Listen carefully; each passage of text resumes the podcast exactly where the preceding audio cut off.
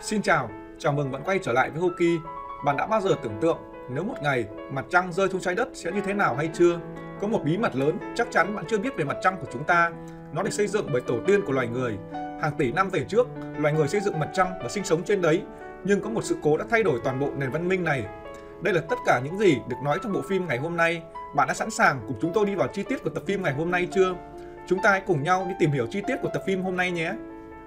Mở đầu phim là cảnh Bao ở và hai phi hành gia đang làm việc ngoài không gian. Mọi thứ đều diễn ra vui vẻ và họ còn ca hát trong lúc làm việc. Nhưng đột nhiên lúc này, tín hiệu trong con tàu bị nhiễu sóng. Một vật thể lạ không xác định bay lướt qua, nó cuốn đồng nghiệp của Harper đi, còn anh bị cuốn lại về phía con tàu. Anh cố gắng vào bên trong con thuyền, nghĩ cách giải cứu cho đồng đội bên ngoài nhưng không được. Thuyền trưởng Power lúc này cũng bất tỉnh trong con tàu. Harper cố gắng điều khiển con tàu quay trở lại về đúng quỹ đạo của nó và đưa họ trở về lại trái đất. Trong lúc đấy, từ phía bên trong lõi của mặt trăng đang bắt đầu phun trào ra một thứ gì đó. 18 tháng sau, vợ và con trai của Harper đang thu dọn đồ để chuyển đến một ngôi nhà mới của mình. Cậu con trai Sunny của Harper đang ngồi xem lại đoạn băng ghi hình lại buổi điều tra lại vụ tai nạn ngoài không gian. Họ không tin vào những gì Harper nói, họ cho rằng Harper cố tình sát hại đồng nghiệp của mình. Thuyền trưởng Power lúc đó cũng bất tỉnh và cô ấy không thể làm nhân chứng được cho anh. Cũng chính điều này khiến Harper bị thôi việc, anh ấy bị khó khăn về mặt tài chính và đành chấp nhận sống xa vợ và con trai của mình. 10 năm sau, tiến sĩ Kishi lẻn vào phòng làm việc của một giáo sư ở NASA. Anh điện đến đài quan sát quốc gia Chile và yêu cầu họ gửi thông tin quan sát ngày hôm qua vào hòm thư riêng cho mình.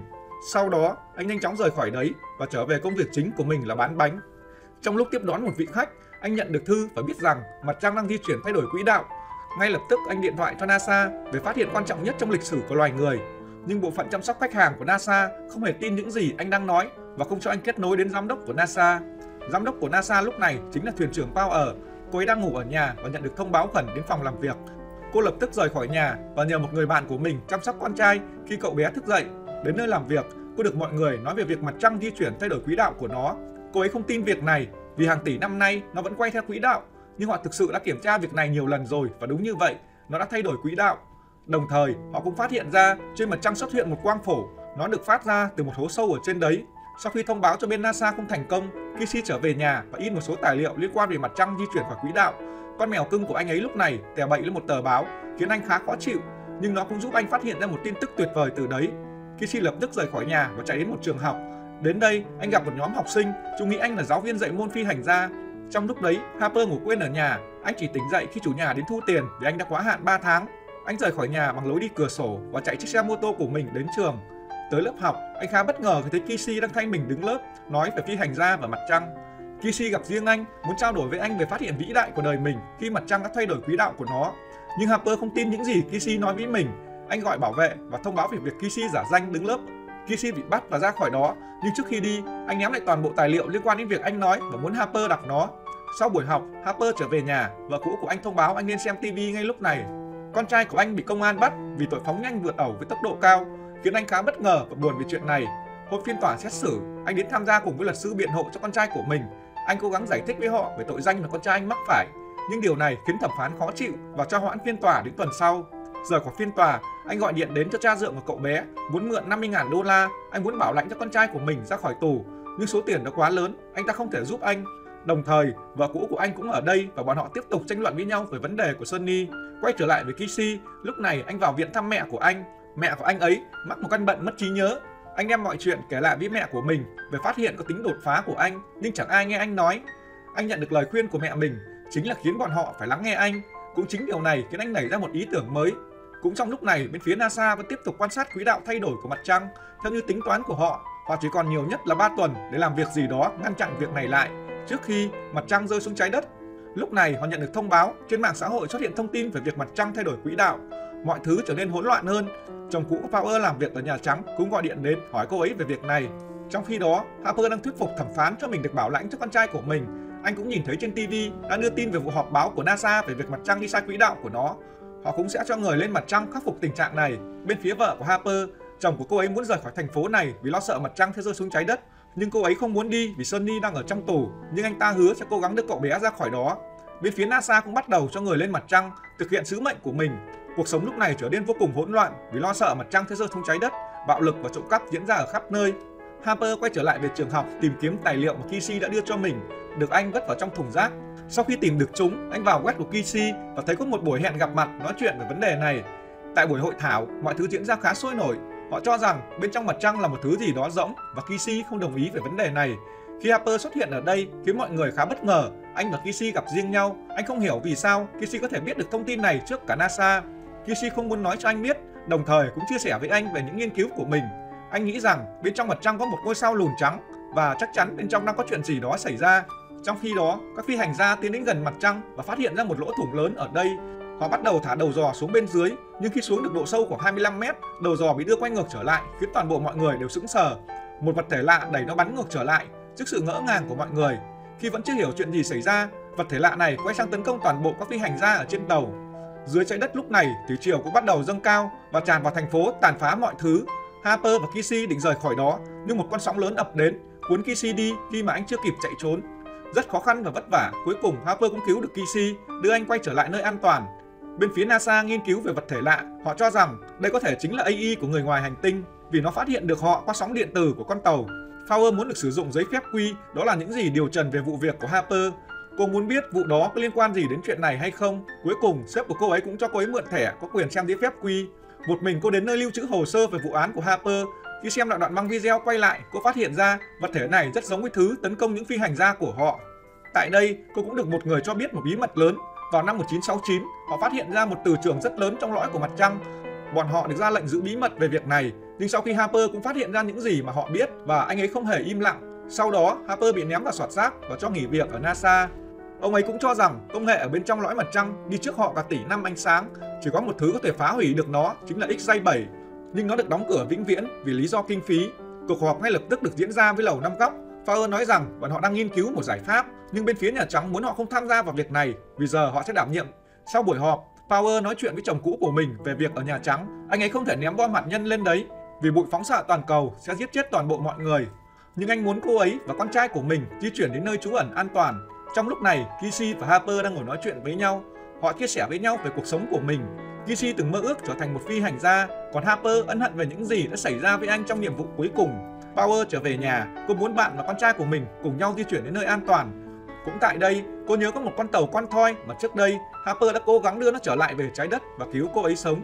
Cô lập tức gọi điện cho chồng của mình, muốn được đưa người lên mặt trăng bằng chính con tàu đó, đồng thời muốn anh ta hoãn việc cho nổ bom hạt nhân trên mặt trăng. Ngay lập tức, một đội đặc nhiệm được cử đi tìm kiếm Harper, muốn anh ấy giúp, nhưng Harper sẽ không đi đâu nếu không có Kishi đi cùng. Cả hai được đưa đến NASA và ngồi chờ đợi ở đó khá lâu. Cuối cùng, Power cũng xuất hiện. Cô khá bất ngờ khi có sự xuất hiện của Kishi. Kishi giới thiệu mình là người đã viết thư cho cô ấy rất nhiều nhưng không được trả lời. Cô lập tức dẫn họ đến trung tâm làm việc và họ chuẩn bị được xem những thông tin bí mật mà chưa ai được biết ngoài họ. Đoạn băng ghi lại toàn bộ phi hành gia bị tấn công, được phát lại cho cả hai người xem. Họ nghi ngờ đây chính là trí tuệ nhân tạo. Điều này lại càng chứng minh những gì Kishi đã từng nói trước đây. Mặt trăng được người ngoài hành tinh xây dựng, họ cần vào bên trong và tiếp xúc với họ.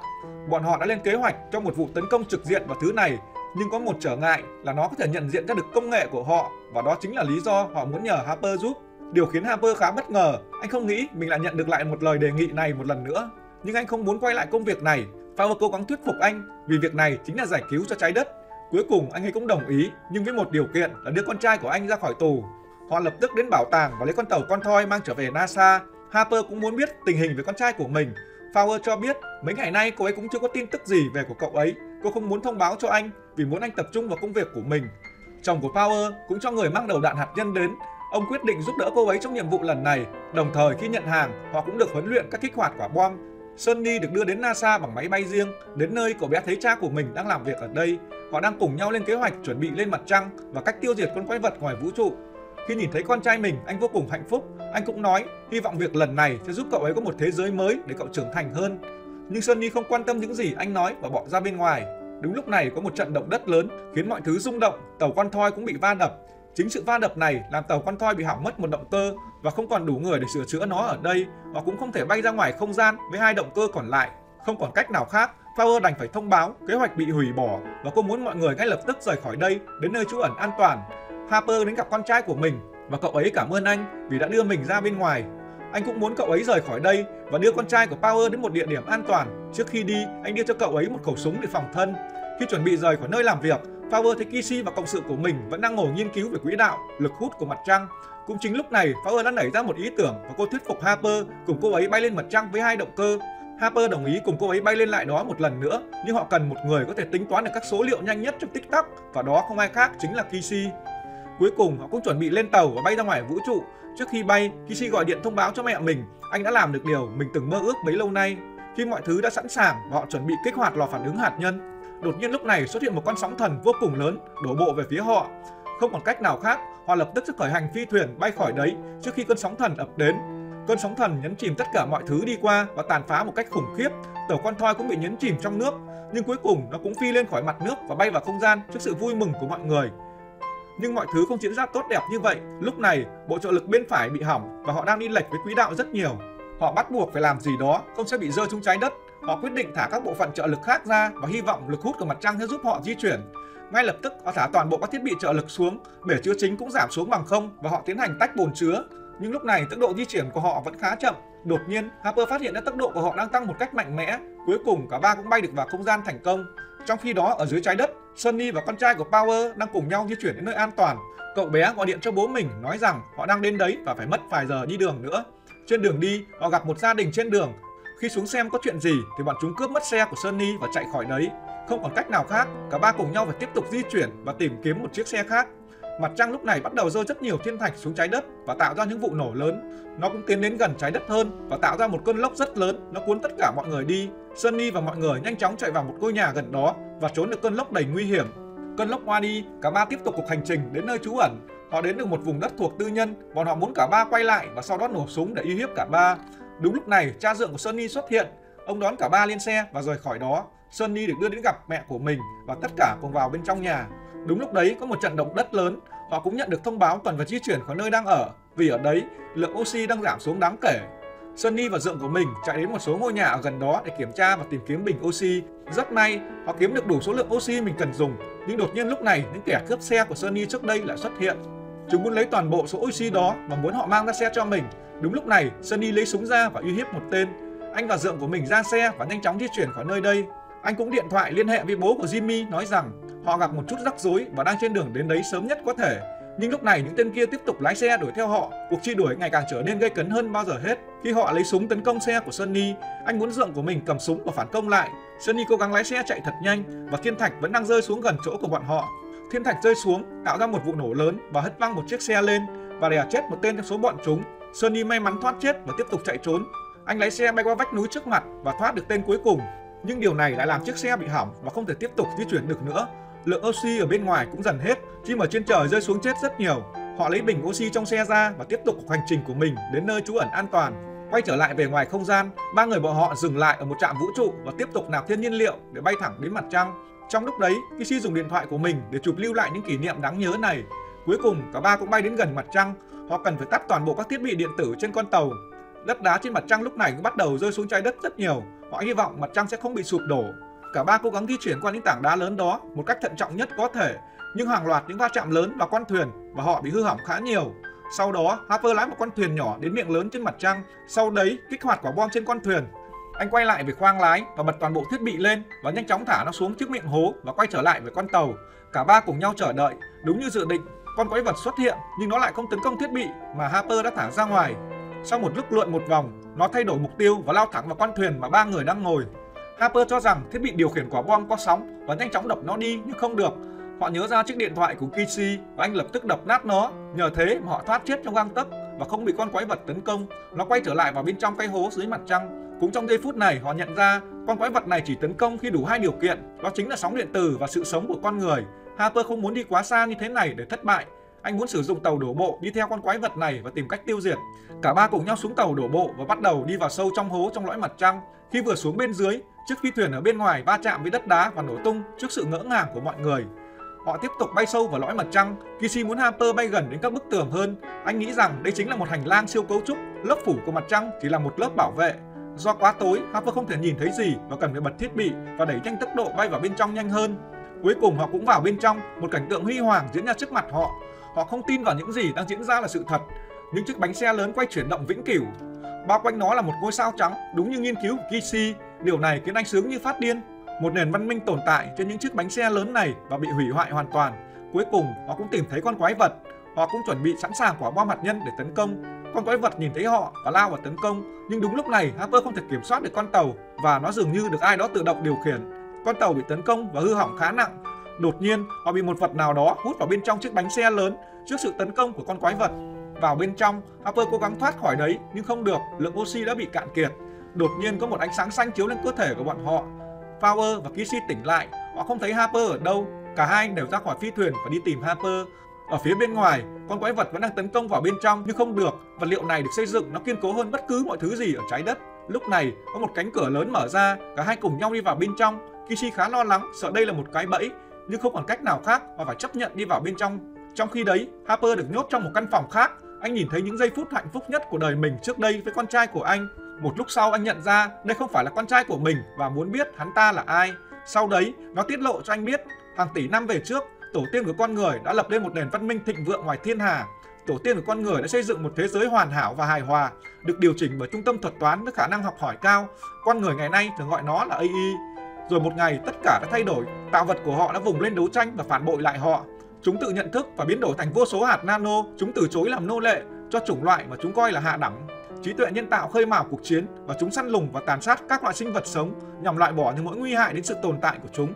Trải qua hàng nhiều thế hệ, tổ tiên của loài người xây dựng những hành tinh bằng thép bởi những AI chưa bị biến chất, vận hành chúng bằng năng lượng dồi dào từ các ngôi sao.